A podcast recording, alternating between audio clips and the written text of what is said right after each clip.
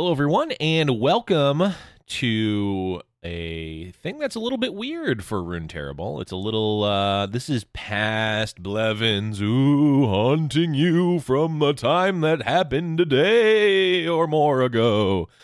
I don't know why I did that. Um, but I wanted to uh, do this little uh, pre show thing because as you probably know from the Twitter and Discord announcements or the title of this podcast that you're listening to or watching, um, we've got uh, Riot Umbrage on the show this week. So instead of doing all of the normal pre show stuff that we would do, uh, during the show, uh, I figured I would make the best use of his time uh, for both his sake and for yours, so we can just talk about Legends of Runeterra and, and other stuff that I'm sure we're going to get off on tangents with, but not housekeeping stuff. So, wanted to uh, address that a little bit before, and I'll try to keep it short. So, first thing is first, we got a brand new patron. We got uh, Yoris R.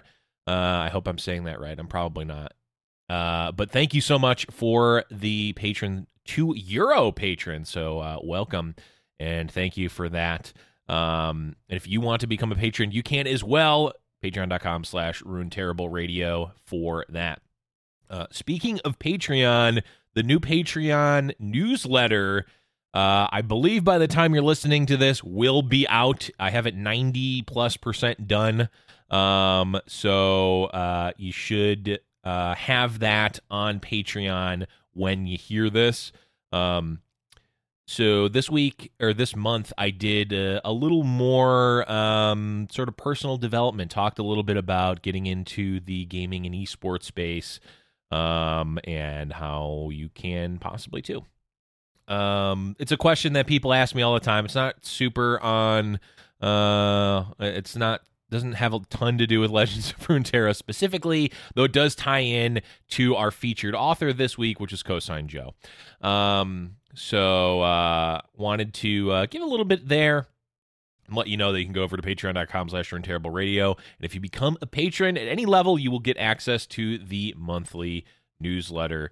Um, and you know it's just a fun little uh, writing exercise uh, for me and for others. But if uh, if you want to write a piece for the newsletter hit me up on Discord, discord.me slash terrible radio if you're not already in there.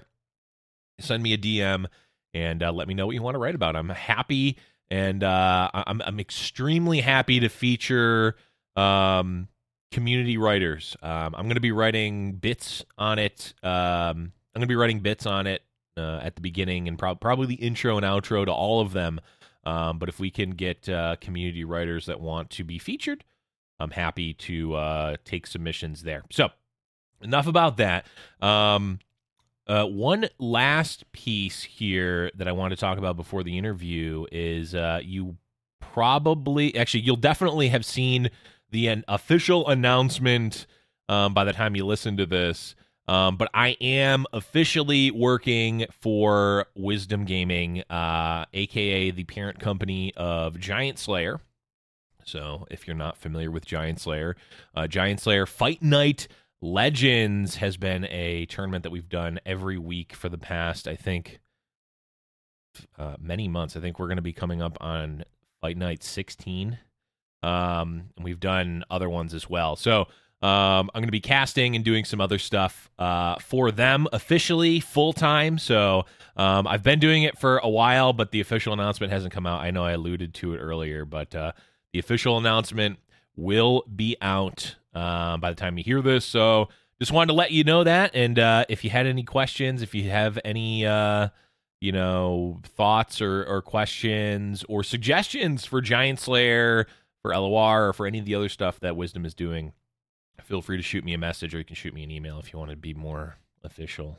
Um, but uh, yeah, shoot me a DM on Discord and we can definitely talk there. But just wanted to let you know that and uh, get that out there so it's not a secret. I mean, it was the worst kept secret um, because, you know, if people asked me, I would tell them it wasn't really a secret. I was just waiting for the official announcement to say it on air. So, um, okay, I'm rambling now. So that means it's a good time to cut out. Enjoy the interview. I, right now, don't know how it, it how it went because it hasn't happened yet for me. But you're go- about to know what it uh, what it's going to be like. So with that, I'll pass it over to you, Blev, and you can start the show. Blev. Thanks, Blev. Let's get the podcast started.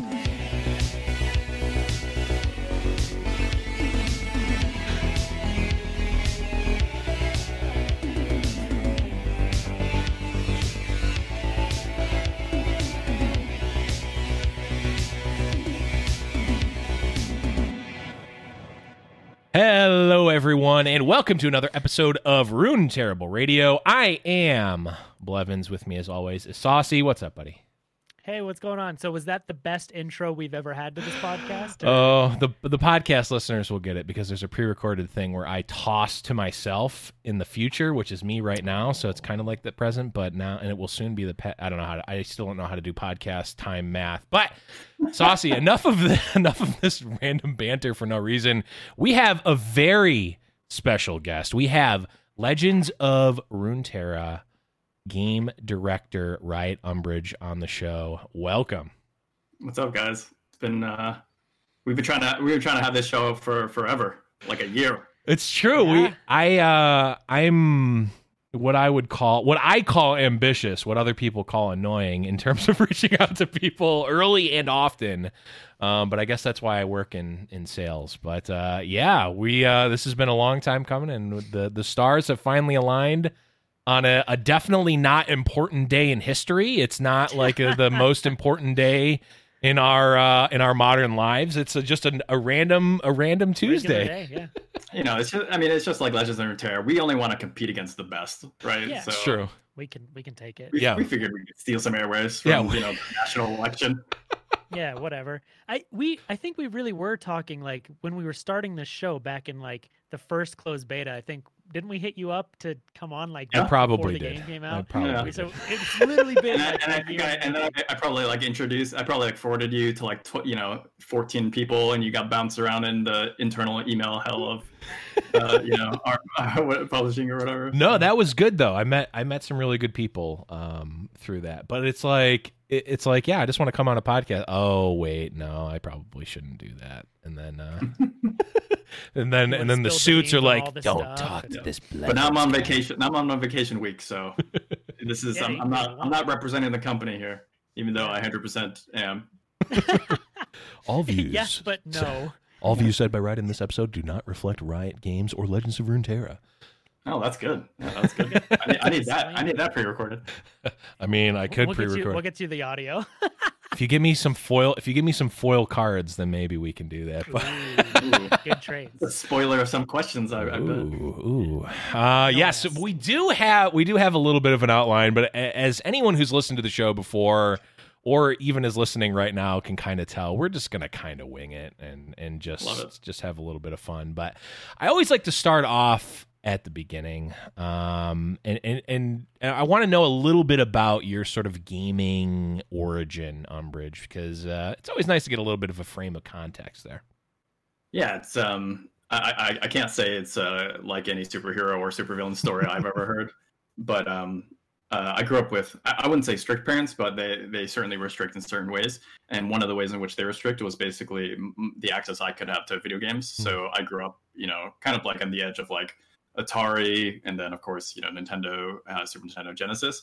My first console that I owned was a Sega Genesis. Mhm. Um, and so basically, you know, for like years, my parents banned me from playing games, and then I got a Genesis. and then like the it was like the floodgates opened. Except the only games they would buy me were Disney games. Um, and I don't know if you Okay. remember those, like Aladdin, Yes. The Lion King one. like I, uh, not a Disney game, but there's another game, Kid Chameleon. These Okay. games were they were fucking impossible. Um, And I was like, I was like seven, you know, and so Yeah. uh, I had all these preconceptions about how amazing video games were, and then I just Mhm. got trashed. um, so fast forward to um, you know middle school, high school, and then college. Discovered Magic the Gathering, uh, played a ton casually, Mhm. uh, and then in college, um, picked up some other card games, including uh, Warhammer 40k, made by Sabertooth Games. It feels weird. I can, I guess, I can, I, I can say that because um, I don't think they are, uh, actually exist as a company anymore. So I'm not, I'm not, I'm not pitching for a competitor. Um, and uh, the game store I played at actually shipped me out to Indianapolis um, to go to a gaming convention. Um, I don't know Gen if y'all familiar with Gen Con. Yes. Um, yeah. Actually, I think at the t- actually at the time, so now it's in uh, Minneapolis or Indianapolis, Yeah. but at the time it was actually Milwaukee still. oh wow. Um, and so they shipped me out um, along with the store owner, and we crushed fools. Um, and so that was kind of my, and uh, I, I, I actually won the event. Um, and of course, you know, there was no money behind it because it was like a 30 person tournament or whatever. Um, but I, I, I won a giant life size like broadsword. Um, Oh. and so I brought the broadsword to the airport, and you know, I'm, uh, I'm like, I'm like in college, so I'm like a dumbass, right? And I'm like, uh, I'm like, I'm ready for my flight, and they're like, "What are you? You can't do you- take a wrong with broadsword. Yeah. so we had to so you know two hours later we check it in um, and uh, my one of my one of my fondest memories was um, going to the game zone in pasadena which was the store i played at Mhm. um, on like a random you know sunday afternoon and the owner of the store was just in, the middle of the empty store just swinging my broadsword around like yelling like he was conan the barbarian. And i'm like i was like bro that's my sword. You can't you can't touch my sword man. But um yeah so um you know i would i would say in retrospect um of course i've had a long career playing games uh but if anything i could i would probably credit my parents uh, for forbidding me to uh, for playing games uh, uh, as like the reason that I am in gaming uh, and you know the game industry today. There are fewer, there are few greater motivators of something than having your parents tell you you can't do it. That's right. Yeah. Yeah. Yeah. I think I, I think I'm like a Sith at heart because I'm just you know all the negative energy is just fuel, you know, just Fueled fuel. by chaos. Yeah. That's awesome. So, so how do you go from uh, crushing at Gen Con, winning a broadsword as a prize, which is a great prize, by the way, if uh, you're looking for uh, inspiration for the seasonal tournaments? I mean, broadsword would be pretty, uh, pretty great. Just putting it out there. Uh, how do you go from that to working at Riot Games? Where does where does that come in? Yeah. So, um, you know, in co- like I said, in college, I was playing a lot of card games. Um, at the same time, I was studying for a computer science degree. Um, and I, at the time, I thought my computer science degree was going to get be, be the thing that got me into the industry, like got me Mhm. into you know developing video games. Um, but I actually had a real hard time um, getting into the industry as a as a programmer. Um, and uh, in retrospect, probably it was because I, I didn't really have my heart in programming. Um, but uh, I uh, basically kept playing card games. Um, I jumped onto a, a, a card game uh, called uh, Marvel Versus, um, made by a company called uh, Upper Deck. Yes. And um, I actually interviewed to be an intern at Upper Deck, and they um, they were they turned me down. Um, and, and so, but then I uh, continued to play their game, and I ended up competing in the first pro, uh, their first pro tour. Um, Mhm. I got I got ninth on Breakers. Um, oh, but, uh, and that was actually the pro tour that Kibler won, uh, Brian Kibler Yes. won. Yeah. Um, yeah. And he and I would actually both go on to work at Upper Deck. So uh, basically, after I got ninth, they were like, "Well, you're not you're not an idiot, so like maybe you can, you know, come, you can come play tests for us." Um, so um, you know that was uh, I actually was working as an engineer uh, uh, as a research Mhm. engineer at the time um, in uh, uh, government defense. And so Okay. I basically, you know, I was like three months into that job, and uh, I kind of infamously quit the day that I got my my security clearance. So like the morning that, you know the government officers basically came in and gave me like my security briefing, and then I gave my two weeks notice, and they were like, "Well, we're still here. We might as well debrief you." And I'm like, "Do you? I know I haven't learned. I haven't learned state secrets." Um, so uh, they debriefed me, and then I, you know, I, I made the jump, um, and it was a it was a pretty big leap of faith because it was actually a you know uh, an internship, so it, was, it wasn't even like a guaranteed job or anything. Um, uh, working at Upper Deck on uh, the Marvel card game, the Marvel and DC uh, versus card game, Mhm. And then from that I uh, joined Carbine Studios to work on their their sci-fi MMO uh, uh, WildStar, um, and then uh, after that jumped you know jumped to Riot Games. Um, you know, I, I can't claim that I that I knew that League of Legends was going to be the enormous success that it was. I pretty much jumped in when it was like obviously safe. And, and this game's going bonkers. So, uh, you know, definitely riding the coattails of the company's success there. Um, and uh, yeah, I've been at Riot for the last nine years now. Wow. So Yeah, WildStar was awesome. I played that game for a while. You, you, and I, I mean, I appreciate you and the other 20 twelve people. people. Yeah, exactly. that was the problem. When we couldn't put a 40 man raid together, we knew we were in trouble. Uh, yeah, I know. that's I, I hit max level and like could never find any group, and I was like, oh, I guess I shouldn't play this game. oh, that sucks. That stinks. So I mean, the, the WildStar game didn't obviously wasn't you know that successful, but a lot of my team, you know, when I I, I still keep in touch with them, like went on to work on you know bigger and better things. Like Mhm. um, a designer at Bungie. One's actually um basically got their dream job. Uh, he's a one of the leads on on World of Warcraft. Actually, that sounded like he re-upped on. So Nice. he's he's clearly doing his job right. It's awesome. Yep. Yeah, let him know That's he's doing okay. He gets my stamp of approval. He gets your stamp of approval and your fifteen dollars monthly as well. Um, Mhm, mhm. so wait, did you play? Did you play um the Sabretooth Savage Beatdown deck to win uh, to get ninth at the Pro Tour?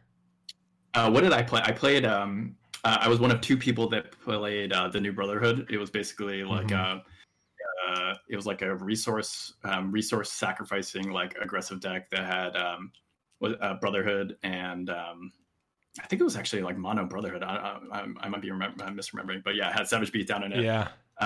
Meta had uh, uh, Doctor Doom, and Mhm. uh, he played uh, what was it, Reign of Terror, Yeah. like a, the card that just bounces three drops for free on the house, and you just can't, you just couldn't win against, you just couldn't win against that. They had like mystical paralysis too, Yep. where you could just tap down your biggest guy every round, and uh, yeah, that was. Not a, not a not a good deck to bring to that tournament, so uh, I'd like to I'd like to say I succeeded despite those odds. Kibler played Kibler played uh, um, Doom, which was uh, certainly the best deck in that format. Yep.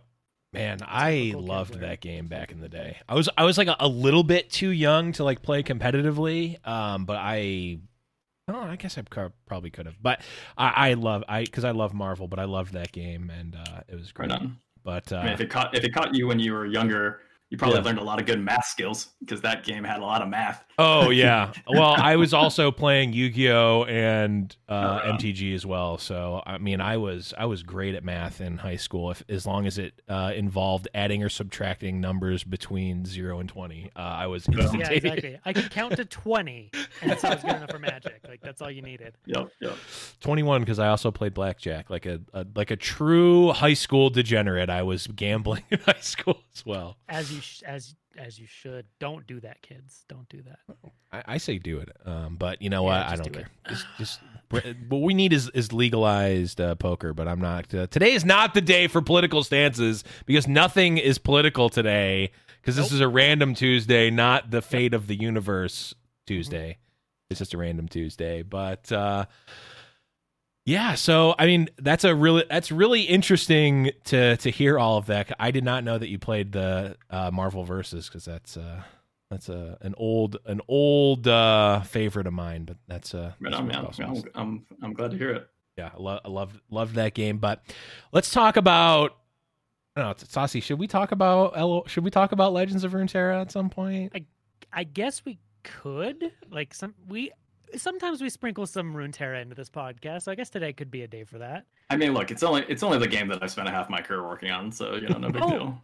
So you have played. You know the game. Okay. You know it, okay. A little bit. A little you bit, can- a little bit. okay. Cool. Cool. So so you've spent a ha- so you've been working on Runeterra for almost for f- almost five years. If that did I do the math? right? Yeah, so I've been at I've been at Riot for nine years, Right. Um, and uh, Legends of Runeterra, or you know, hey, right, you know, this this concept of Riot Yeah. Mm-hmm. should make a League of Legends card game has existed basically that whole time. Um, the, you know, Really? uh, whereas Legends of Runeterra, mostly in its current form, has, as you said, only only existed in the last like four or five years.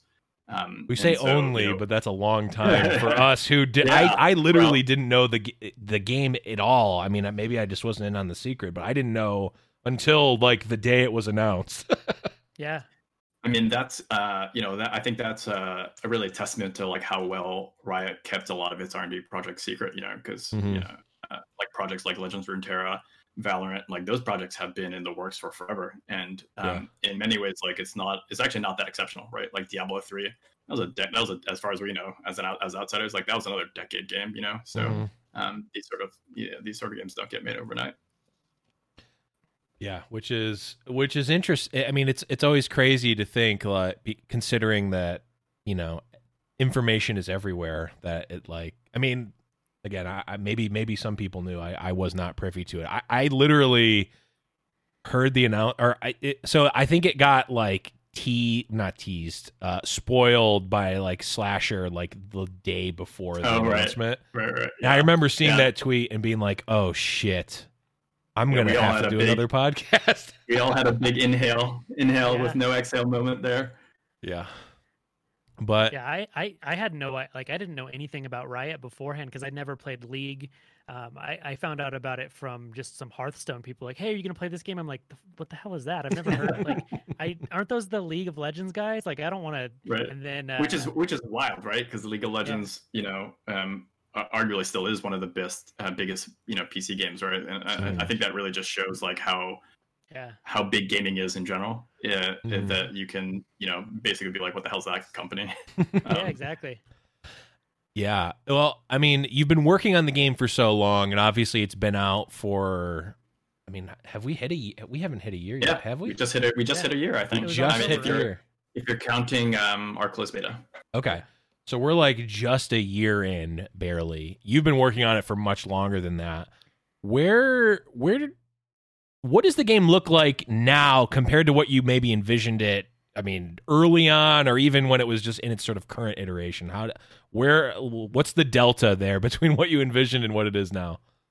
Yeah, I would say in many ways it's you know completely exceeded my expectations um, in terms of like quality of the core gameplay. Um, you know the the the level of sort of you know meta diversity that we've reached. Um, like I know you know uh, there have been a lot of complaints about the current metas and recent metas, um, but when you look at um, you know uh, I forget his um, uh, his name exactly, Cosmic's meta breakdown Mhm. Yep. um, you know, and it's like there's a bunch of you know top decks, and then rest of field is like more than half of the field. Yeah. Um, it's like if that was any magic turn, if that was any random magic tournament, they'd be like, we're we're doing hot. Um, Oh, yeah. So, um, I think in you know, a, lot of the things that we wanted as play as CCG players, you know, we're very much seeing. Um, of course, um, we've been delighted by like the community and how much. Um, you know, different streamers have you know popped off, as well as um, you know different uh, streaming communities and um, and, and talk shows.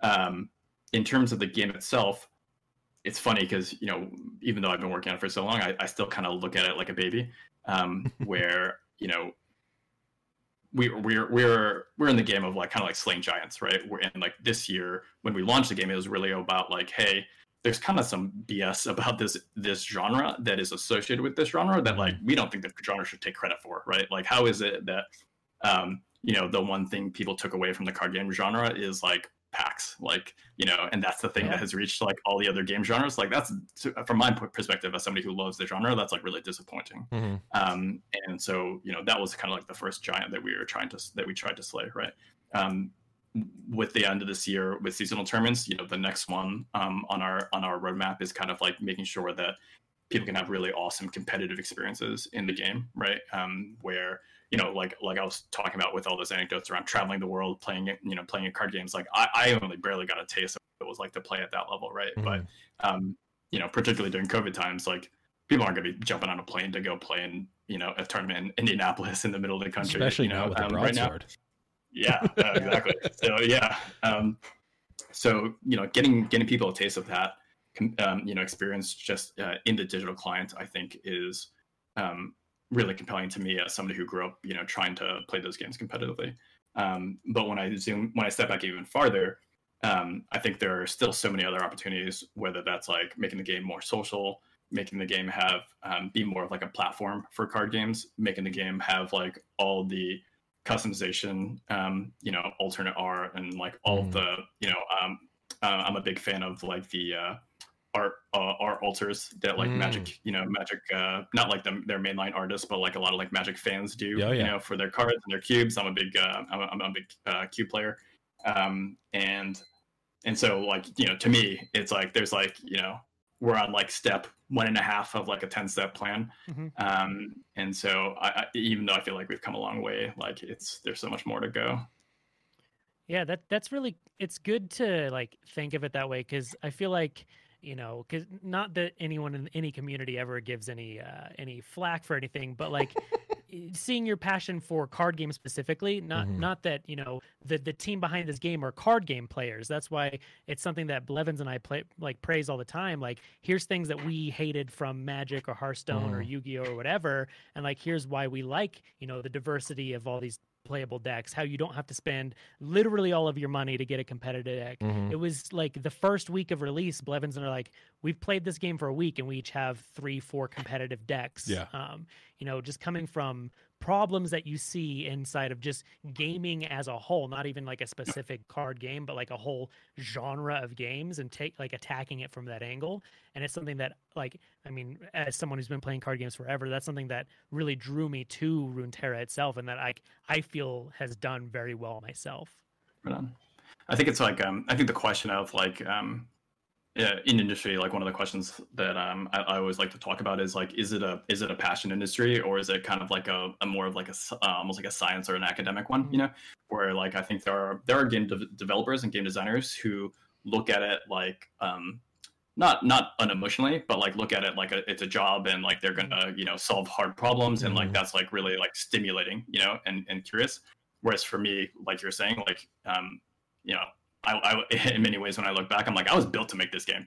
Um, like you know, when I when I trace the history of like you know my like gaming background, um, and I think uh, you know there are days when you're faced with problems that feel like impossibly hard, or you're faced mm. with like you know maybe some maybe some player outcry um, about an event that you just announced, um, where that passion uh, to, to just bring to elevate the genre and and and your game, you know, um, help you get through those and, and mm. feel mm-hmm. like yeah that's just that's just another thing that i need to learn from you know yeah i mean that's that's like to echo what saucy was saying that that that really makes you feel good as a as a player and i mean even more so on our side as content creators and people who are involved in the community at least in in some way it's like it's really nice to see that the people who are making the game have the same sort of passions that we do um and like for better or for worse and and maybe umbrage you can speak a little more to this like you you as a team um are very open and, and vocal and, and about feedback and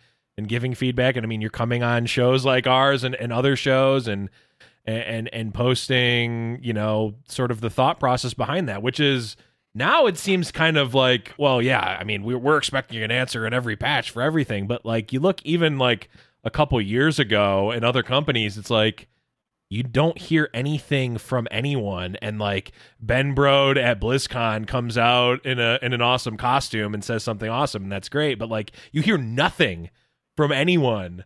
Um yeah. and I, I guess I, would love to hear your thoughts on on being uh what it's like being so open with the with the community um as a game de- developer. Yeah um I mean from my point of view uh, you know, one of the reasons we were so anxious to launch the game, um, even given kind of like the, you know, we're on step one out of 10, mm. um, is because we were so anxious to interact with players um, and get that feedback loop going.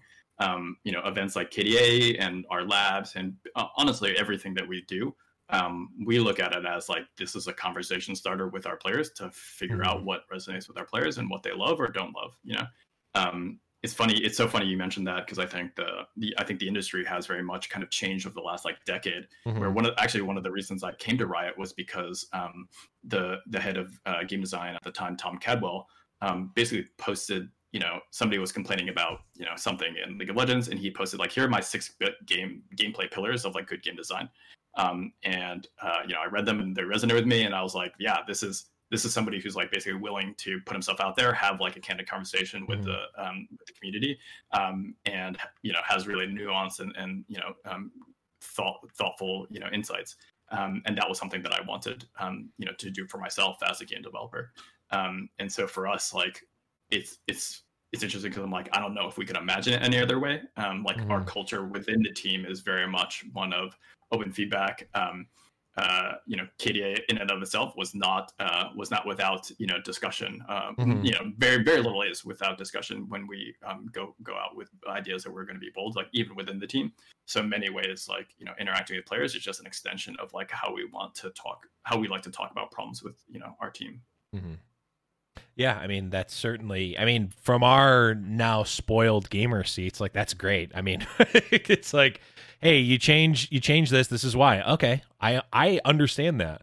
Now, of course, there are some people that um in the community that aren't as uh, uh accepting or as uh maybe uh mm, I don't know what's a, what's a good word saucy that aren't as uh, reasonable I guess in there. Yeah.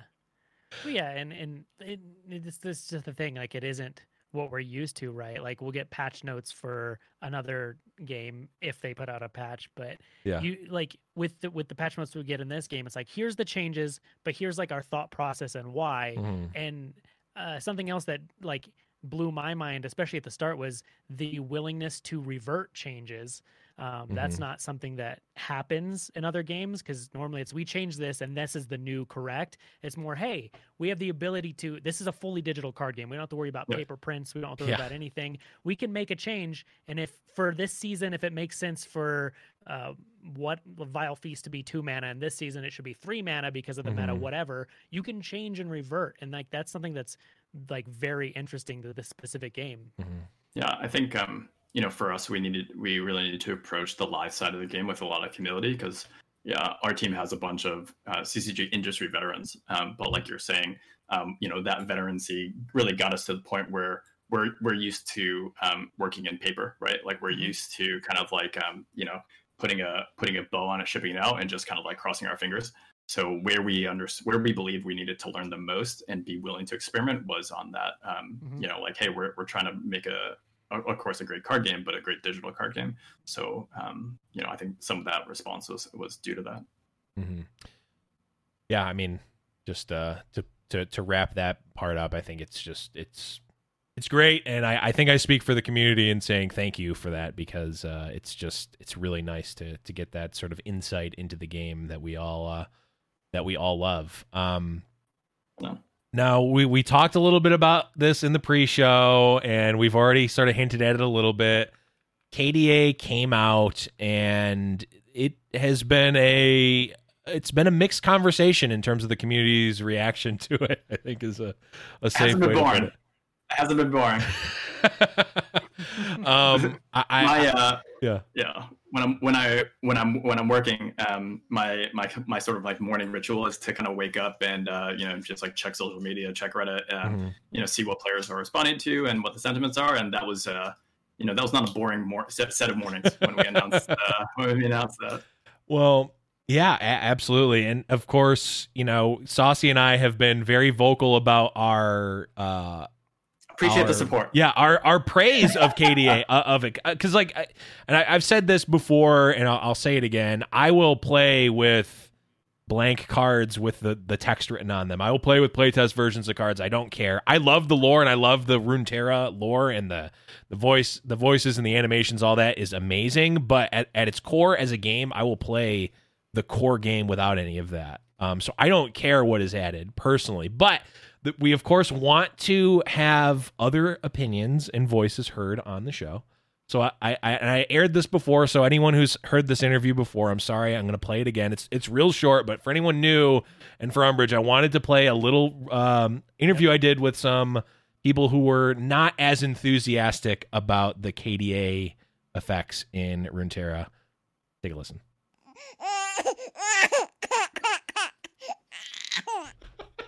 Okay. Uh yeah, there's there's the bill. There's the gag. I, I it's so funny because I listened to the I listened to the previous episodes that had this, Uh, but when you when you said like, "Hey, I interviewed somebody," I for whatever reason I was like, "Oh, okay, great!" Like I'm oh, I'm you still got debated. I'm I'm legitimately interested to hear you know how you how you crystallize you know player sentiment around Yeah. this, but um, I No. mean it's you know it's. It- Kitty is uh, Kitty was super interesting because um, you know I, I think we we actually understand very much where a lot of players are coming from Mhm. um, when it comes to, like with the reasons they love Legends of Runeterra, right? Like in in terms of the role that we play as part of like the the you know League of Legends IP ecosystem, like we're actually the game uh, you know outside of like some of the new upcoming games like the Ruined King, we're the game that actually advances the setting and the Mhm. relationships of the characters. Um, so we, I very much empathize with that, and it's not like we're saying like no, we're not going to do that, you know. Um, but like I said again, like you know, a lot of our new events and labs are active experiments with players to Mhm. really understand what resonates, what works, and what doesn't. Um, and for card experiments in particular, um, we make. I think this is actually one of the questions um, that um, one of the viewers had. Like we work on sets two years out. Like we are working on a 2022 set right now and deciding like what theme should it be, right? And so when we when we look at it internally, Mhm. um, and we're like, hey, you know, would are we interested in one day looking at alt universes? like that's something that we have to understand how how players would react and how we would execute Mhm. like way before we actually make that decision Sure. um So I mean, on a on a more serious note, I'm sorry. I'm sorry anyone who actually has legitimate concerns with Katie. I, actually, I'm, I'm kind of not that sorry, but I'll. I'll, I'll I have my opinion. I have my opinions on on your opinions, but um, and I appreciate the the the insight there, Umbrage. Uh, I, what what I'm on a on a more serious note, and this is actually serious. It's not a setup.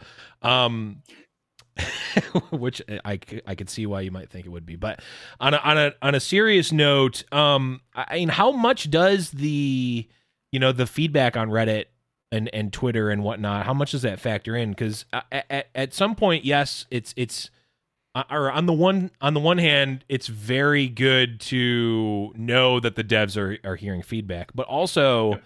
On the other hand, if you if the devs are listening to all of the feedback that at least that I'm seeing, I don't want what a lot of people think is a good idea to be put into the game because I see what those ideas are. So I mean, where how does where does that uh how, how does that sort of what what's the balance there between taking feedback and being like, hey, Yeah. we're, we're the devs? Um, so I would say, you know, I've never worked on a game um, of the scale of Legends of Runeterra, and I Mhm. think one of the things that you discover very quickly when you have a really big player base is um, you're never going to bat a, a bat a thousand. You know, Mhm. I, I actually don't play any sports, so I'm, I'm gonna over, I'm gonna like misuse a lot of sports. No, that was- that was I'm Much sure. correct. That, way. That was Yeah. correct. Um, hell yeah, hell yeah! I don't know why it's a thousand instead of a hundred, but I don't you know either, but somebody, it is. Somebody, somebody should teach them some math. Um, was back in 1847 dugout Joe. No, okay, go on. um, so you know, uh, uh, we of course, um, you know, with uh, with us being based out of um, uh, out of the out of the states, we we read Reddit a lot, we read Twitter a lot.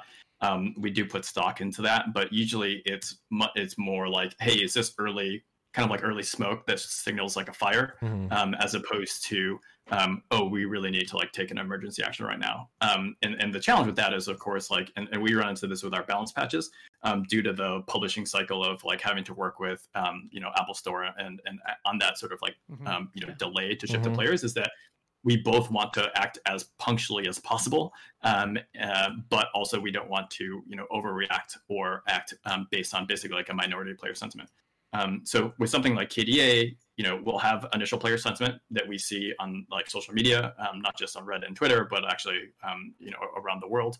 Um, but the uh, things that we put more stock into are actually basically like end of event surveys that we run with bigger swaths of the player base Mhm. in every region. Um, that one, that's what you know gives us a little bit more of a complete picture, um, where we ask, we basically ask players like, "Hey, did you love this? What did you love about it specifically? What didn't you love?" You know, for KDA in particular, we'll be asking questions, um, you know, like the typical, like, "Hey, do you like this battle pass? Like, would you want to play more of them? Um, do you like the, you know, uh, specific rewards? Which rewards? Which ones don't you love? You know, so if players are like, "Yo, get these cards out of here." Um, we're, we're confident that we're asking the right questions to understand Mhm. where that sentiment comes up, and that's what we're going to use to to gauge that, right? But um, you know, coming back to your question, it's um, with these small with events that are not these huge card releases, it's really challenging to make something for everyone, right? And I think that's kind of the trap is um, when you're when you're releasing five cards, you know, it's not it's not a set, right? You don't have like 100 cards to work with. We can't we can't make everyone happy. Um, and so what we need to be inclined to do is understand who is this for, and for that audience, did they love it? And if so, great. And I mean, of course, there's also a, you know a, a contrary question of, well, who wasn't it for, and did they light you on fire? You know, uh, uh, in their hatred for it, right? Because you know we're accepting of like you know polarizing um, themes, but to a degree, right? Like T- that's why Teemo's Right. in the game is because he draws sharp opinion. Um, um, so you know, in terms of a lot of takeaways, um, for us, it might be like um, there's of course a lot of execution, a lot of like, well, which alternate universes you know would players love? Maybe we actually didn't go far enough insofar as like you know it feels kind of maybe it feels kind of half-assed for players who are where some who maybe are on the fence are like, hey, I'm excited about alt universe, but you got to take me there. You know, you can't just like Sure. kind of like dip your toe into it, right? Mhm. So those are the, the questions that we want to ask ourselves to really understand it.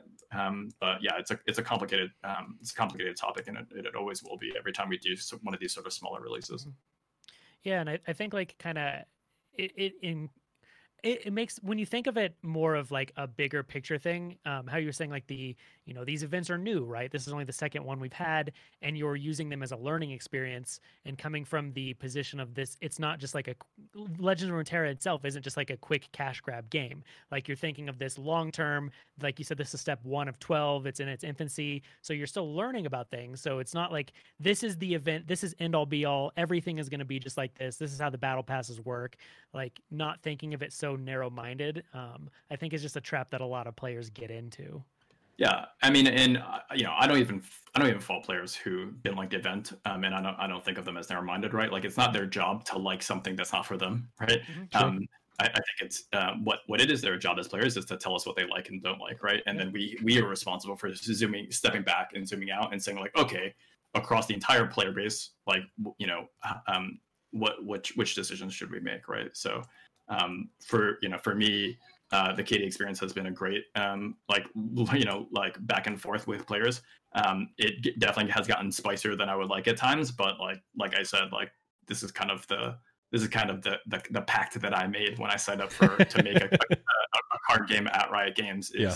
you know um, this back and forth with players. So Yeah, I mean that's that's extremely um it, it's reassuring for me to hear that because I I see uh, like it's one thing where I can like I can look on Twitter and I can see people making uh ha- having takes that I don't agree with and that's fine, but it's like well how much of this is actually heard from the Mhm. devs? And I think it, it's a really um yeah, we we Yeah. read all of it.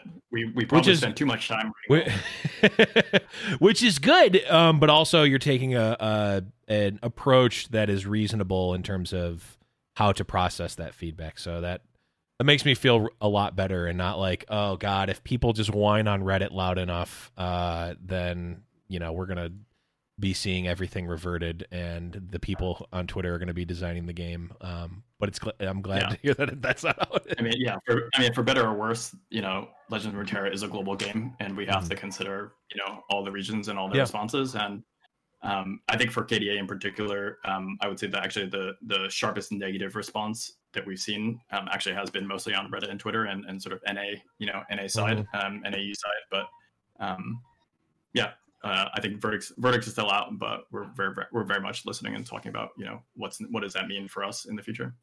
Sure. Yeah. Definitely. Uh, well, I, I, I can give you my personal feedback of I've really enjoyed the event. I bought all of the cosmetics and I snap equipped the KDA board for all of my decks. So uh, there, there, there you go. Um, so this is a question that maybe I mean, if you can't answer it, that's fine. Um, but I, it's something that I've been wondering, coming from uh, a Magic the Gathering background, and it's something that a lot of other MTG folks uh, that I've talked with have have wondered. I know Saucy, we've talked about this too. Um, one thing about Magic that is great is that you can read a card and it, reads out very literally and very, you know, essentially with a few um, exceptions. Um, uh, hashtag layers. Um, you know exactly It's what the card's very- going to do. very yeah. technically technically well written. Yeah. Is there anything, any thoughts of like a master rule book, like the MTG comprehensive rules, like on the back end, or like a clarification of wording to on cards to like know more succinctly? Like, it like, am I gonna get last breath effects for something like like like that sort of like clarification? I guess. Yeah, um, candidly, we don't have we don't have any uh, plans to do a public comprehensive rules doc right now. Mhm. Um, I think w- when it comes to like the complexity of our game, of course, I agree that like our game's hella complicated, um, as as is Magic. But Yeah. like you're saying, Magic is really well written technically. Um, some of the reason that they ha- they they need to do that, of course, is because they're a paper paper game, you know. Right. Um, and so you kind of have to know in the moment, you know, when it's you staring across, um, you know, the kitchen table, like, hey, how how, how does this play out? Like, you don't really have an adjudicator, right? Um, you don't really have a computer that can play it out for you. Um, I think that when I think of the complexity of our game, I, I can see it kind of going two directions. One would basically be um, we resolve enough of the um, you know interactions to get to a point where most players, at least after it's happened, kind of shrug Mhm. their shoulders and say like, okay, that's pretty intuitive. Like now, now that um, you know, now that I've seen it play out once, um, or we can go you know the like no we're just it's just going to remain completely you know obtuse and we're going to release like something like a comprehensive rulebook right Mhm. um, but i think in that in that framing comprehensive rulebook almost feels like a fail state to me you know where it's Sure. like our game is so complicated that you need you know a a, a, a manual to, to manual. play it i'm Yeah. like that's not a great outcome you know Yeah. um, particularly if we're trying to like reach new players and you know continue to be a welcoming g- a reasonably welcoming welcoming game in terms of new players joining Mhm. right um, so i think when i when i see questions like that i hear it more as hey your game has a lot of interactions that are completely unintuitive like fix that yeah um, as opposed to like Sure. explain explain how it works you know Right. um, Yeah, I, I think it's it's the type of thing where like now, and I- I'm biased obviously because I watch so much and play so much. That it's like, well, yeah, of course I know that this happens, and like, yeah, Garen's judgment won't work here, it will. Mhm. Um, but uh, and and I guess you know a lot of people still ask those questions for Magic anyway, so maybe it won't help one way or the other. People still don't know how cards work. It's, it's super interesting because I think um, you know we were really optimistic about Oracle's Eye pre-answering a lot of those questions. You know? um, Yes. and, and I think it actually does. But so many interactions basically happen off off the eye. Yeah. Um, you know, start a start a round, end of round procedure is a Burst, good yeah. are good examples of that. Burst, of course. Um, uh, slow, slow, I think it, you know gets addressed well. Teemo, yeah, Teemo just blanks out the opponent. I, I love how I love how Teemo, Teemo's secret power comes in the fact that it turns your opponent's Oracle Eye off, so that they can't, so that now they have to do math again. Yep. That's why I play so much Teemo. Teemo My forcing your opponent to play math to do Ah, math. I can't count to seven. Um, I, I will say that the Oracle Eye might. I mean, Legend of Terra does a lot of amazing things, but the Oracle Eye might be my favorite feature. Period in Legends of Runeterra. Just it. That's good, man. That's good to hear because we paid. Yeah. Our, our engineers killed themselves to get that feature working to the degree that did. Well, They- Yeah, their sacrifice is not in vain because it is fantastic. Um, I and feel it- like I feel like it was like every quarter, uh, somebody from engineering would be like, "Are you sure you want this?" And we'd be like, "Yeah, still, still want it, still want it, boss." And they're like, they would just you know Yeah. kind of just shrug, shrug, and, Oh, and you know walk away. Yeah, That it's, was a, like it's a- a technically really complex feature. Yeah. Yeah. Oracle's Eye when when the game was like brand new, I'm like, this is my favorite streamer tool in the game because yeah, I don't have to do math. I can just like look at it real quick. Yep, that seems good. Commit my attack and go back to talking to chat. Like Yeah. whereas in Magic, you have like focus the entire time. Oh Yep. yeah. I I mean, and you go and you play other games, and it's like, oh man, there's no eye here. Uh, really, really Yeah. pushing the I mean, I think there. like you know we joke about doing math, but like I think w- with with most typical card games, like doing math is like unavoidable, right? Mhm. Um, but you can make it easy or you can make it hard. Um, Yeah. You know, versus the you know the Marvel card game made it hard because it was like you know you know you're used to twenty. What if we go to fifty? And what if everything has trample damage? And you're Yep. just like, oh god. Um, and so you know. I think yeah, Oracle's Eye is really is really uh, us our attempt to say like, hey, we'd love to have players play at the strategy layer more Mhm. and less at the like let me count on my fingers you know before i can Yeah. access that part of the gameplay Yep. I mean, I, I think you knocked it out of the park. Um, to use more baseball references. Well, this is a baseball podcast. for now. Oh, Yeah. nice. We're two for good. two, batting a thousand at the top of the fourth inning. Okay, sorry. Um, so I actually, in in the spirit of the Oracle's Eye, one thing I've been personally wondering, and I didn't put this on here, so I'm sorry. I'm I'm hitting you with a zinger. Um, and feel free not to answer it if you can't. But um, one thing I've wanted to see is like I want to see not necessarily like the oh we we see cards that are public information in players' hands, right? Like if uh Mhm. but I want to see like oh, they have a celestial card in their hand that's generated. Like even if it's just like a little like little bit of dust or something. Is is that something that is purposely not in the game where it's like okay, we want you to have to we kind of want Yeah. that shrouded or is it just a, a feature that there's hasn't come there's in? definitely a delicate line there insofar as um you know when we when when we within design talk about um, the complexity of the game Mhm. uh, and, and what things create complexity in terms of like making the game manageable to play in the moment um, face up cards in the opponent's hand is actually one of the big no no areas that we try to be very careful about Okay. in particular um, face up cards that can be played at burst or fast speed because it just it just slows down turns immensely when your opponent feels Mhm. basically compelled to do math like at every possible moment you know? Sure. um, and um, so we you know it's it's something that we want to be very cautious of and protective of kind of like Sure. for the, the the general good of players Sure. because we we you know we want to make the game make sure the game's moving at a reasonable pace um something something like one you mentioned though like i, I could see that being in the within the realm of like hey this is like a you know uh, almost like an easter egg reminder as opposed Mhm. to like you feel compelled to play around it all the time Right. right, um and so with that it's usually it's much more going to be around like the sort of like just like economy of well how many of effects are we going to have that create different Right. things in the you know opponent's hand and like which ones really merit that communication Mm-hmm. you know um and so uh yeah right now I, I think we've fallen short of concluding you know outside of the ones that are of course purely face up and, Sure. and purely face down Yep. finding the ones that we are like oh this is worthy of of that you Mhm. know no, no uh, notification particularly if you play on mobile like your opponent's hand is like miniature right True, Um, true.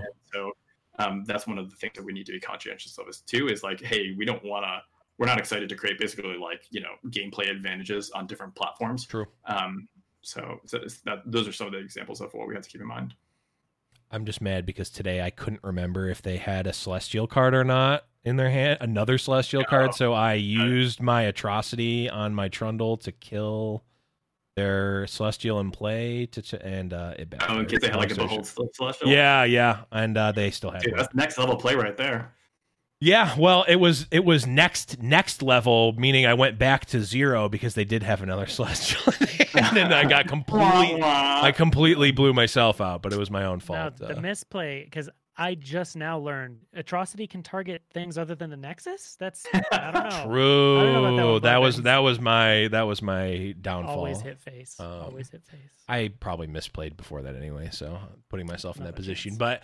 But um, cheated. so we've got a decent number of uh, uh of listener questions, but Saucy, I know there's a couple uh on here that we from our original list that we want to ask.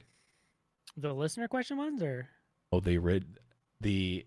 Is, are there any other? Basically, are there any other ones that we wrote down that we want to answer before we go into listener questions? oh yeah, I think I think one big thing is you know it, uh, you're coming from Riot Games making this right, and you're always have that League of Legends competitive scene. Um, people are going to compare it to. It's like it's Riot Games, so it's going to be a huge esports games. And I think something we get, get asked all the time, and something I'd be curious about is how do you see the esports scene like compared uh, playing coming into the game itself, like something like as big of League of Legends, something more like Hearthstone, something smaller. Like how important do you see competitive play being in this game? Yeah, um, that's such an interesting perspective. Um, insofar as like as a as a writer, um, Mhm. you know, you qui- I, I think you quickly learn that your perspective of like what the company is to you as a as a developer is so different than you know how players view it. Insofar as like if you were to ask me like, hey, what does Riot Games try to make? Um, I'd be like, we try to make the best games for the players that play those games. um, and uh, and so I think if you know if the demand for any of our games was we want a huge esports scene and we think we could kick that off and have it be you know um, self-sustaining to a degree then like that's the direction we would go right um, uh, when I think about the that question with respect to Legends of Runeterra, um, I think one of the things that we've been delighted at is actually um, a lot of the community tournaments and competitions that um, you know that have sprung up here and there. Um, and when we think about esports, one of the risks that we think about is is actually less so sustainability um, and more so like, hey, do we want? Um, if we do that, there's a risk of it basically just destroying a lot of the grassroots community, you know, tournaments and things like that. Um, that maybe that's great if we could just hire all the people that run those things. but in practice, you know, um, I think one of the big questions for us is actually what might a um, competitive ecosystem look like that is more grassroots and inclusive of a lot of the insane effort and um, you know high quality experiences that, that we think like our community is, is like throwing out there right? Um, like in many ways uh, I, I don't, I don't play a lot of fighting games myself but it, it feels a lot more almost like a fighting game community thing where it's like you know we the game ecosystem is made by you know us the players as opposed to just like purely hosted by Mhm. you know um, riot games. But you know that's just my opinion. Um, where we actually have um, a central esports org um, that is um, aimed at basically supporting all of the games all of uh, riot's games uh, new games when it comes to esports. So we haven't finalized or committed to anything in particular but like that's an example of like one of the questions about like when we say we want to be player focused and we want to make something for the players of this game we, we are starting from a starting point of not assuming we should just make it look like how one of our other games looks like, just because that happens to be a Riot game. You know, Mhm. um, while there is a huge overlap between uh, Le- Legends of Runeterra players and TFT players and League players, we think you know there isn't the, the- what what people get from different the different games and what they expect is actually different, right? Like they're not the same Mhm. game. Yeah. Um, so we ha- we want to be really sensitive to and uh, understanding like you know why do people love this game? What do they like about the community? How do we make that better? Not how do we just like show up and like try to replace everything with like our best ideas, right? Yeah. So we have some we have some very important questions True. that that we have. This is the the rest of the show we can throw out. I need to know I haven't even what been is your recording. favorite what is your favorite guardian? Um, before this patch, Bluetooth. Um, okay. Is uh, so I'm a, I'm a Shark Chariot guy, like Yeah. you know, yeah, okay. for uh, till till ride till I die or whatever. um, the this patch, but my but my second favorite is Powder Monkey. Um, and so the KDA Powder Monkey, you know, that's a big. I got a big choice because I, I'm like I, I'm only gonna rock that if I get the KDA board, and I haven't actually bought the KDA board yet. I've only bought the Battle Pass, so this is a big uh, it's a big inflection point in my life. yeah, that, that's true. I just unlocked the powder, the uh, KDA powder monkey today. Oh, you're way way ahead of me. I've been playing a degenerate amount. Um, right on. A lot. I've been. This is my this is my week where I'm gonna turn the corner. Mhm, mhm. Okay. Um, I, I, I'd say that's an acceptable one though. So Oh, we- we definitely. keep It's- doing the show. yeah, Yeah. yeah. It, I'm Well, I just glad assume, I it's that. assume based on that answer, it, that's not your guys' favorite guardians. So, what are your favorite guardians? Well, yeah. What is yours right now, Blevins? Um, so I, I always, I'm like, I'm the true whale where I'll like, I'll rock whatever the newest one is uh, when it comes out because I'm again degenerate and I buy all the stuff. Th- Um, that's that's a that's a not uncommon player behavior. I can, I can say having looked at the data. Yeah. But at the end of the day, it's uh, it's either Cosmo, which is which is OP, um, or great. or Nightshade Gromp. Nightshade Gromp is my is Oh, my okay. homie. I love Nightshade Gromp. that's um, that's monstrous. I can say I can say you are not in the majority.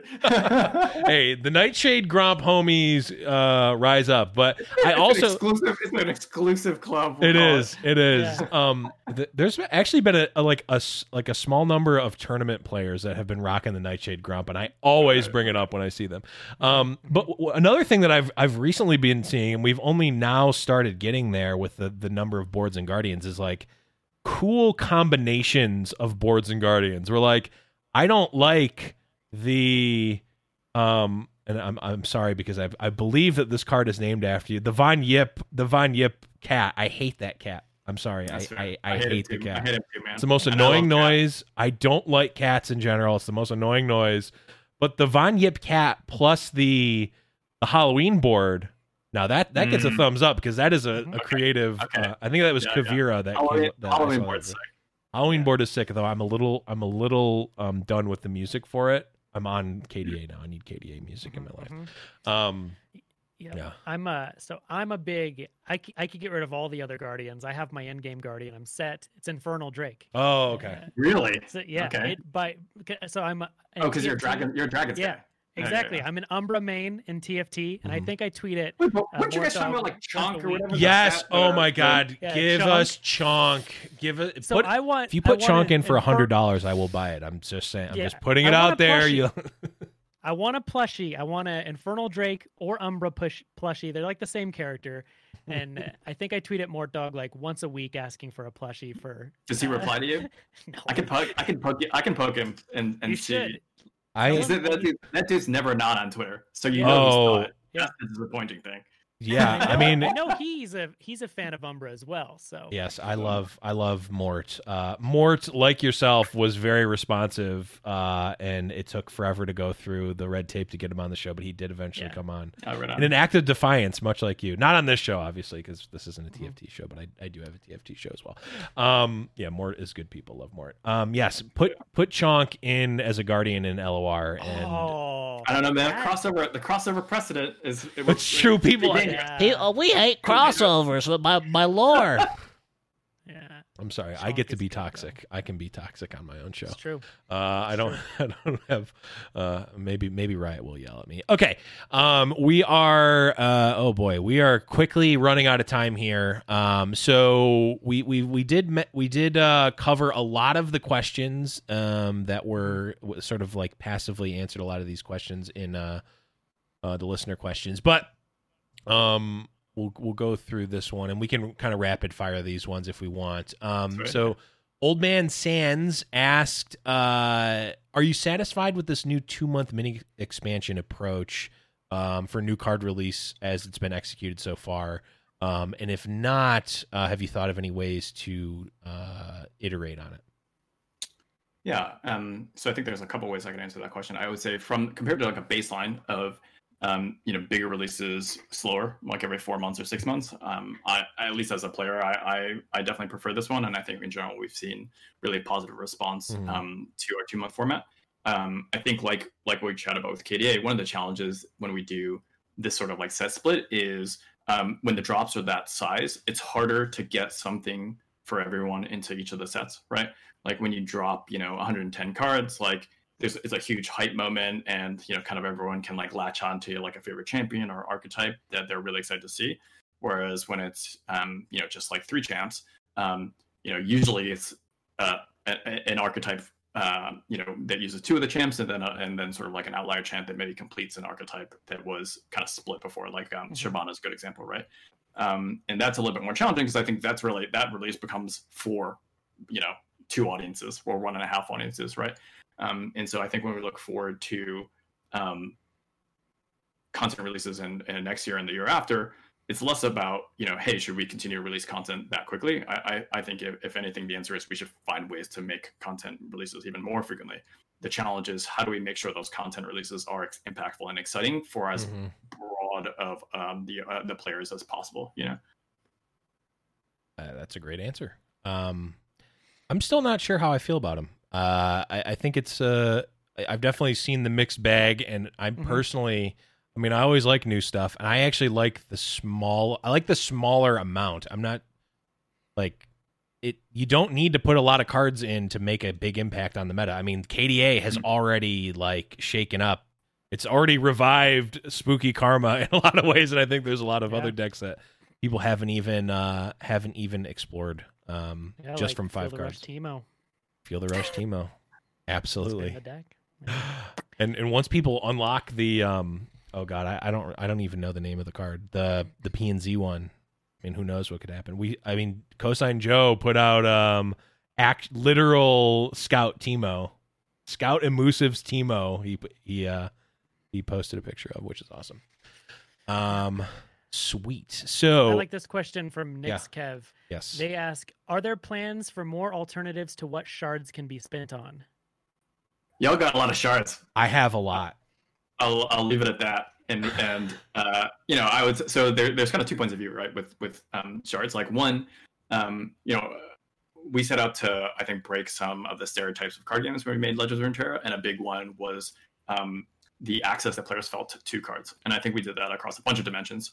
One was just like the agency that you you could use to select cards, right? That's why we have wild cards, where we have shards, why you don't need like you know dust um, Mhm. to you know you don't need to grind up your your you know your actual collection to um, you know to, to be able to buy the singles you want. Um, but a lot of it was just rate, right? Like we just get we just rain cards on players. True. Um, that's not that's not anything we're interested in changing, but we do think like you know some amount of card chase is is actually great. Um, and for players that play religiously, like there is no card chase. It's like the set, you know, the set comes out and you're like, I got the whole, whole Yeah. I got the whole thing, right? Um, and so uh, I think there's a lot of ways in which we could uh, pursue, uh, address that. One would just be coming out with more cards, right? So you, you'd feel more compelled, um, you know, to spend some of your shards. Um, but uh, other alternatives could include like, okay, what else can we do with shards, right? So there's definitely an active conversation that we're having. Not that, not uh, candidly, though, like not mega high Mhm. on the priority list, right? Yeah. Um, I think more more about sh- we should do uh, slash nice to have. Um, but it's definitely something that we keep an eye on. Sure. Do you know? Do you know what the highest number of shards is that someone has? Uh, I could I could look it up. It's Maybe. it's something it's something like I, I, I- we the the we started talking about it in terms of how many years of content they could buy it already. you know, so like we're it's like that's we're pretty far out. You know, Okay, from, like 'cause I'm like- dude spending a spending a dollar in our game for Yeah. whatever Well, on cards. I like to think I'm I'm I mean I maybe I'm not high up there, but I also kind of cheated because I did the Saucy and I did the creator event, so we got a bunch of Mm. wild cards. So I've just been accumulating shards for a while, but I mean I've got I think I'm almost at 230k, which is Wow. Yeah, I'm around there. that's pretty Oh. like oh the top top dog has five million shards. I'm, I mean, I'm gonna check. I'm gonna have to check now. No, I'll, I'll, no. text. I'll text you guys. I'll text Ooh. you guys. I'll be like, That- you're the you're the you're the bottom twenty. You- yeah, literally everyone has more shards than you, and we're giving everyone your number of shards, so you're literally last place. Um, oh no, damn. dang it. It, it's it's like some it for enough shards. I think you should be able to buy a coffee date with Umbrage. I think is on Ooh. the plans. I don't know if I read that in a patch notes. the, the socially distanced COVID Yeah, times coffee yeah. date. I mean, that's a that's a that's a pricey one. I don't know, Yeah, so, yeah. You, Saucy. You don't know how many shards it costs to get Umbrage on this podcast. I'm still going to be paying those off. oh, so you're out. I mean, I'm out. I- I'm back out. Yeah, Yeah, I spent out. them all. I You spent to- them all for and you the. had to give up your you had to give up your actual cards themselves, so you're out of the game. yeah, I, I It would be literally had to grind them. We could do some like in-game shard auction. Ooh, you know, some kind yeah. of private auction. One of my buddies in college used to play this uh, this mud, uh, like a text-based mud game. I don't Uh-huh. know what the, hell- if you guys know what the hell I'm talking about. Um, aging, aging, my, aging myself right out of our player base once again. Um, Muds but like every two months, they would basically run, you know, like basically like a whales only, you know, Mhm. auction because uh, with all these like uh, hand, basically handcrafted, you know, game develop like the game developers would basically make like you know half a dozen items that were like handcrafted, um, and they'd go for just absurd, you know, amounts of uh, their in-game currency. So I mean, I would love that as a player. I'm not saying we're doing that. We're probably not because that doesn't sound very player focused, but. yeah, at all. I was gonna I- say I if would- you're doing physical cards uh, only in-game shard auction, uh, I'm gonna end the podcast right now so I can keep grinding. that would be really cool. Um, I like that answer. I like that answer a lot. Um, okay, so we've got a few more here. Um, I'm going to combine these two. So one is from LOR Santupe, uh, and shout outs to Santupe because they literally know the stuff that I'm doing in LOR better than I do. Um, they tweet every single tournament that happens, it is happening or has happened. Um, so shout outs to them. But they asked, um, is there a plan to add master in other regions or to break down um, maybe some of the regions that I, I, when they say master, are they referring to like the EU Masters tournament? I think they're referring to the rank of master. So uh, my guess, just based on who this is, is is there going to be like a South America region for master versus just the greater Uh, NA and breaking yeah. that down more is my guess Um, question. that's that's definitely a conversation we're, we're having, but I, I would say in many ways, like we're you know, so with the seasonal tournaments coming up, right? We Mhm. announced that there's going to be basically four thousand player, thousand twenty four player tournaments, um, one for each of basically the major shards. Um, I think our internal conversations are actually much more like how do we get that right number one, like Sure. the world, how do we get a, a world champion, you know, um, as opposed to kind of how do we create more, um, more different shards. Mhm. Um, but I would say like if I'm if I'm guessing like if I'm if I'm interpreting their question correctly, um, if their question is like, hey, are you going to find a way to get more small scale, kind of like always available tournaments and, and Mhm. competition into the game? Um, that's definitely something we're looking into next year. It just may not come in the same exact form as seasonal tournaments. Sure, that makes sense. Okay, Ceph- Cephalopod in chat is mentioning this, um, and he's a, a tournament player, so I gotta, I gotta, and he's also uh, Nightshade Gromp Gang, by the way. Um, but he Um, said he, he just wanted to added- give his feedback that uh, single elimination was not the format that people wanted for the. the That's that's fair.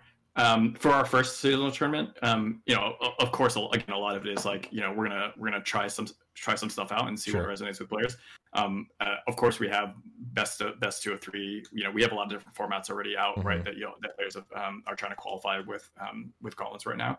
Um, some of the challenge there is just like we're intent we um, in working with publishing like we were trying to figure out like what's a duration of event that our players that, that a thousand players are even excited Yeah. about Right. engaging in you know um, right now the answer is like you know five out five rounds five hours or whatever that's that's a lot um, Yeah. maybe we discover it's not a lot right because players are like yo i, I played this game relentlessly for two months to qualify like i'll play Mhm. for three days straight if you give Right. me the caffeine pills or whatever right like we'll find out we'll find out together you know but like yeah, um, I, I have opinions about people playing playing a game so much until they die. Uh, um, I, I, I've probably made some comments that uh, can't can't bear repeating with publishing around like no no no uh, no marketing is bad marketing, which they staunchly disagree with. But um, no, we're like we're gonna iterate that. We're gonna iterate that shit, right? Um, Yeah. Yeah. And I, you know, like playing growing up playing physical card games, like I'm used to like the 11, 11 round day ones. You know, Yeah. like I'm used I'm used to people basically passing out because they couldn't get a slice of Yep. pizza in their mouth. So um, you know, if players if if we if, if players give us a signal that they want that, it's like cool. We can we can probably talk about that, right? Um, Sure. But for the first one, a lot of it was like you know we already think we're really upticking the the gravity and the um, you know the commitment that players have to make to to really enjoy this tournament. So Mhm. we're gonna see how it goes, and if if we need to go even more hardcore, like we're gonna have that conversation. Makes sense. Okay, Just don't lose. just just Don't don't lose, forehead. Yeah. Uh, uh, we here at Riot Games would like to say that we do not necessarily endorse what is said on this podcast. Uh, okay, had to get that Thank you. disclaimer in there. There you go. Strong points. Yeah. uh, Umbrage is on vacation, therefore his words do not matter. Okay. Um, okay, Saucy, I think we've got time. I've got one last one that I want to ask. Um, but Saucy, is there another? Is there w- maybe one more listener question that you wanted to uh, to hit here? I'm sorry, I everyone who who uh, who submitted questions that we couldn't get to. We Uh, answered most. we did them, but answer let's at least these. passively a lot of these. So, Yeah. um, yeah. But what we didn't, what we didn't find out, uh, what is your, I'm gonna say top three and bottom three favorite and least favorite cards, for whatever reason. That's so many cards that I have to remember off the Top, top of my number one, number one, and number last, and why is Um, it Yasuo? So Yasuo probably is closer to my bottom three than my top three.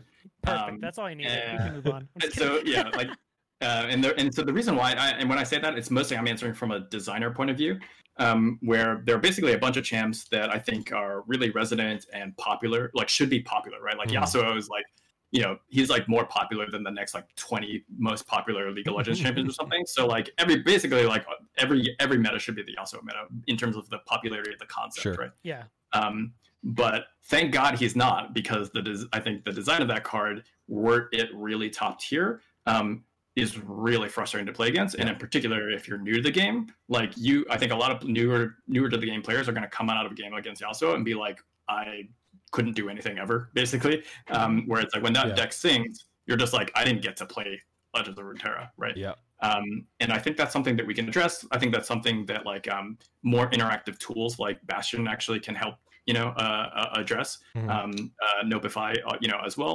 Um, so when we get more tools, I think that uh, enables us to explore um, the viability and strength at the power level of some of these more spicy, like basically like non, not not non-interactive, but like hyper. Hyper like jerk decks, basically, is what Yeah. we, you know what we call them internally. Blue decks, um, if you will. Yeah. Um, and so to contrast that, um, one of my favorite champ, uh, cards, um, and I've always, I think I've always said this is actually Zed, insofar as, um, you know, I think i if you look at those characters um, in League of Legends, both of them kind of like have, um, you know, degrees of like pretty toxic histories or histories where like people just hated playing against them, you know, Mhm. um, e- despite them being high skill ceiling champions. Um, but I think Zed in our game actually, um, you know, found a way to to really hit that champion resonance without being just like this like jerk deck, right? Like he's not Yeah. like on paper you'd expect him to be an assassin, right? You'd expect him to be Mhm. like more like you're sorry, where he's just got challenger, quick strike, Yeah. and overwhelm too, because fuck you, you know. Yeah. yeah, 'cause it's gotta be. Um, and and he, you know, so he finds a different way to feel like the champion. Um, and like to me, that's like that's the constant challenge with like Legends of Runeterra um, champion designs and card designs is finding something that resonates with, um, you know, a, a League of Legends champion base where like half of you know the champions kits are all about like blowing you up, basically. Mhm. Um, and uh, you know that's uh, that's why the job's never boring. Um, so in terms of so that I guess that's like one in each. Uh, in terms of uh, in terms of other ones, let's see. Um, I really like uh, Elise. Um, I think Elise is another example of a champion that really gets there Mhm. and um, feels like she's always like a live pick in metas. You know. Sure. Um, uh, let's see. I'm gonna I'm trying to find like a, one I don't love. Um, I, I, uh, I I know there's like a dozen because my de- my designers would be able to answer this for me because like every other morning I'm like Find out. pinging them. I'm like, who designed this? Um, Who is uh, off the responsible top, for of, this? off the top of my head, I can't. I, I can't actually remember uh, many of them. Probably much to their delight. Um, uh, I really like Twisted Fate. Actually, Yeah. um, he's another one of my uh, you know top champs. So I think it really hits resonance, um, and it really hits like a play style that I think. Um, if you play, you know, Twisted Fate in League, um, you know, really hits that mark where he's got like a degree of like flexibility and like high agency, you know, that's really satisfying.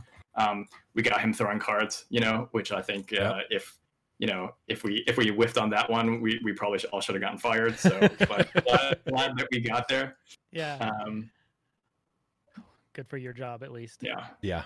I'll, I'll, I'll, I'll think about. I'll, I'll try to think about some of the other ones that I like less. Yeah, no. We got no. Yasuo in. That's all. I yeah, we got the we got so- the Yasuo dig. That's all. That's all Saucy was looking for. That's all for. I needed, and now that I'm just gonna every night before I go to bed, just reaffirm myself and my feelings from that clip. Like, oh, perfect. I'm I'm not insane. Well, how, how about because this is a hot this is a hotly talked about one. Where where does Lee Sin fall on your on your radar in terms of well designed? Do you like his play style? What do you what are you thinking about Lee Sin? Um, uh, from like a design point of view, I really enjoy Lee Sin. I think his um his his level one side and his level up clause um you know our, are kind of intent to to really kind of hit that like frenetic like multi ability like a kind of like ability spam Mm-hmm. um you know uh play pattern that he has in in league where he's almost like you know almost like acting too quick too quick for you to see um before and too quickly before you can respond Mhm. um but i think similar to um similar to champions like yasuo like uh i think particularly if you're a new player it can feel and you don't understand like some of the interactions with his level two kick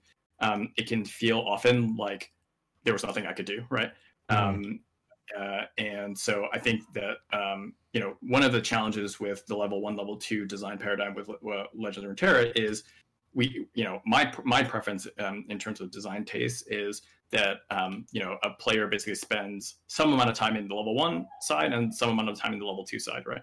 Um, because that that kind of gets that like you know transformation like power Mhm. of fantasy. And some of the challenge with the champs that uh, are reliably easy to level up is that they just show up and he's level two, and it's like, Yep. you know, are, maybe that maybe we can say like, yo, he was in the jungle the whole time, right? but, um, but like that's one of those Yeah. challenges where you know I think once we went down that path of like we have deck level up quests, then from like a reliability perspective, those champions kind of uh, immediately became like the ones that are more reliable and dependable, and therefore Mhm. the ones that you could really build your strategy around.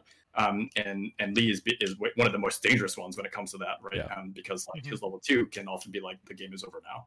Um, so yeah, I, I from a design point of view, I I would say I like him a lot. He probably he- he maybe feels a little bit too complete, if that makes Mhm. sense. Insofar as um, you know, uh, I think he often po- he obviously points to like this like you know um, Voltron combo strategy. Yeah. Um, but like along the way, he can also just remove all your opponent's stuff um, if he uh, if he's well protected. So um, maybe a little bit too complete in in retrospect. But uh, you know, if I was to pick a champion to be uh, highly resonant and and you know highly played, Lee Sin would actually probably be uh, pretty high up there um, versus you know maybe like a Fizz or someone Sure. else. So um, yeah.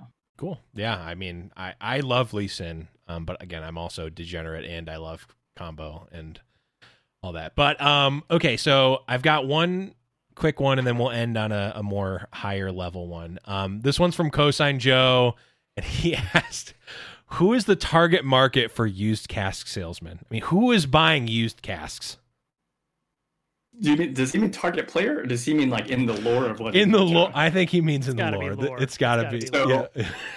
um, Alex Lee, who is like the lead designer of, of Rising Tides, um, would be better to answer this because Sure. I think we we spent an unreasonable amount of time trying to get powder kegs and used casks to be like the same deck. You know, we were like, I don't know, for whatever reason, we were like, yo, we should make it a mobile like a mobile objects uh, deck, and Yeah. like that players love that. Um, that was not that's not correct, and I'm glad we didn't go there. Um, so but yeah i mean build you know bilgewater merchants and uh you know uh gangplank people play you know Sure. uh champions and characters that uh you know like they're they're they're they're okay with something a little used something a little Yeah. bit rough and tumble it's going to be on the high seas so you know no big deal if it's banged up right Sure. um and if it blows up and you know sinks your boat like whatever we got another boat we'll steal another boat we got more boats. Love it. Yeah, we always have more boats. Love it. Oh, it, you've always got more boats. Gangplank 2021. Um, that is now lore, by the way. E- Everyone can complain. Uh, at Riot Umbrage on Twitter. Uh, just kidding. Don't do that. Um, okay, last question here, and take this one however you want. Uh, we'll we'll sort of end on this one. Um, what do you see, or where do you see Legends of Runeterra in five years? Oh man, yeah. Uh, the head, the so heady it's funny, shit. It's, it's, it's funny you mentioned that. Um, you know, one of the reasons I'm on vacation this week is because um, the team basically just spent uh, a really intense planning period to plan out all, all our next year. Um, so uh, next year, you know, parts of 2022, like kind of already in the books. Um, but like we said at the start of this show, um, in many ways, I think this is this is a great uh, question to end it. Is like we're to me, we're on like step one and a half of like a 10 step plan. You know, um, like there are so many things that I think um, we can bring. There's so many places we can bring this game um, that are not not even necessarily novel, but I think would be novel to digital card games, right? Mhm. Where like for many of us who grew up playing physical card games, like we're used to card games being a social experience. Like despite card games being a one-on-one game, um, you know, when you play on paper, like you you gotta make a friend or at least somebody that tolerates you to have an opponent, right? Um, oh. um, so I think when I when I think about the game in five years, like one of the areas that I'm really excited to bring the game is um, making the game a, like a social game, right? Mhm. Where right now it's really like a game, like the community, and you know, I think why um, why we all love like the tournaments and these shows is because like that's where we get our um, you know sense of community from right now. Um, but I would love to bring that into the game.